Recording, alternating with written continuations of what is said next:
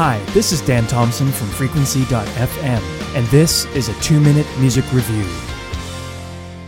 Today we review No Other Name by Hillsong Worship. As one can attest from their April 24th takeover of 21 digital billboards in New York City's Times Square, no one's going to accuse Hillsong Worship of being understated or subtle, well, at least not in terms of promotion.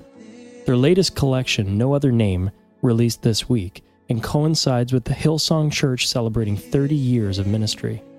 After such a bold statement, the question is whether Hillsong Worship can deliver the goods with this 11 song offering. We sat loose contributor Jessica Collins to find out and research the reviews. The consensus?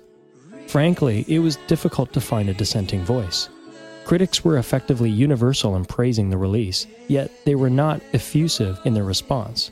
A common thread among comments is an appreciation for the tasteful and inspired interweaving of classical hymns with new songs. Hillsong hasn't abandoned their tried and true big anthem approach, and they continue to execute it well and resist being lulled into formulaic product.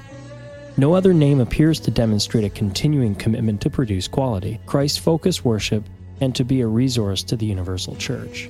To read more on this review and related links, please visit our website at frequency.fm.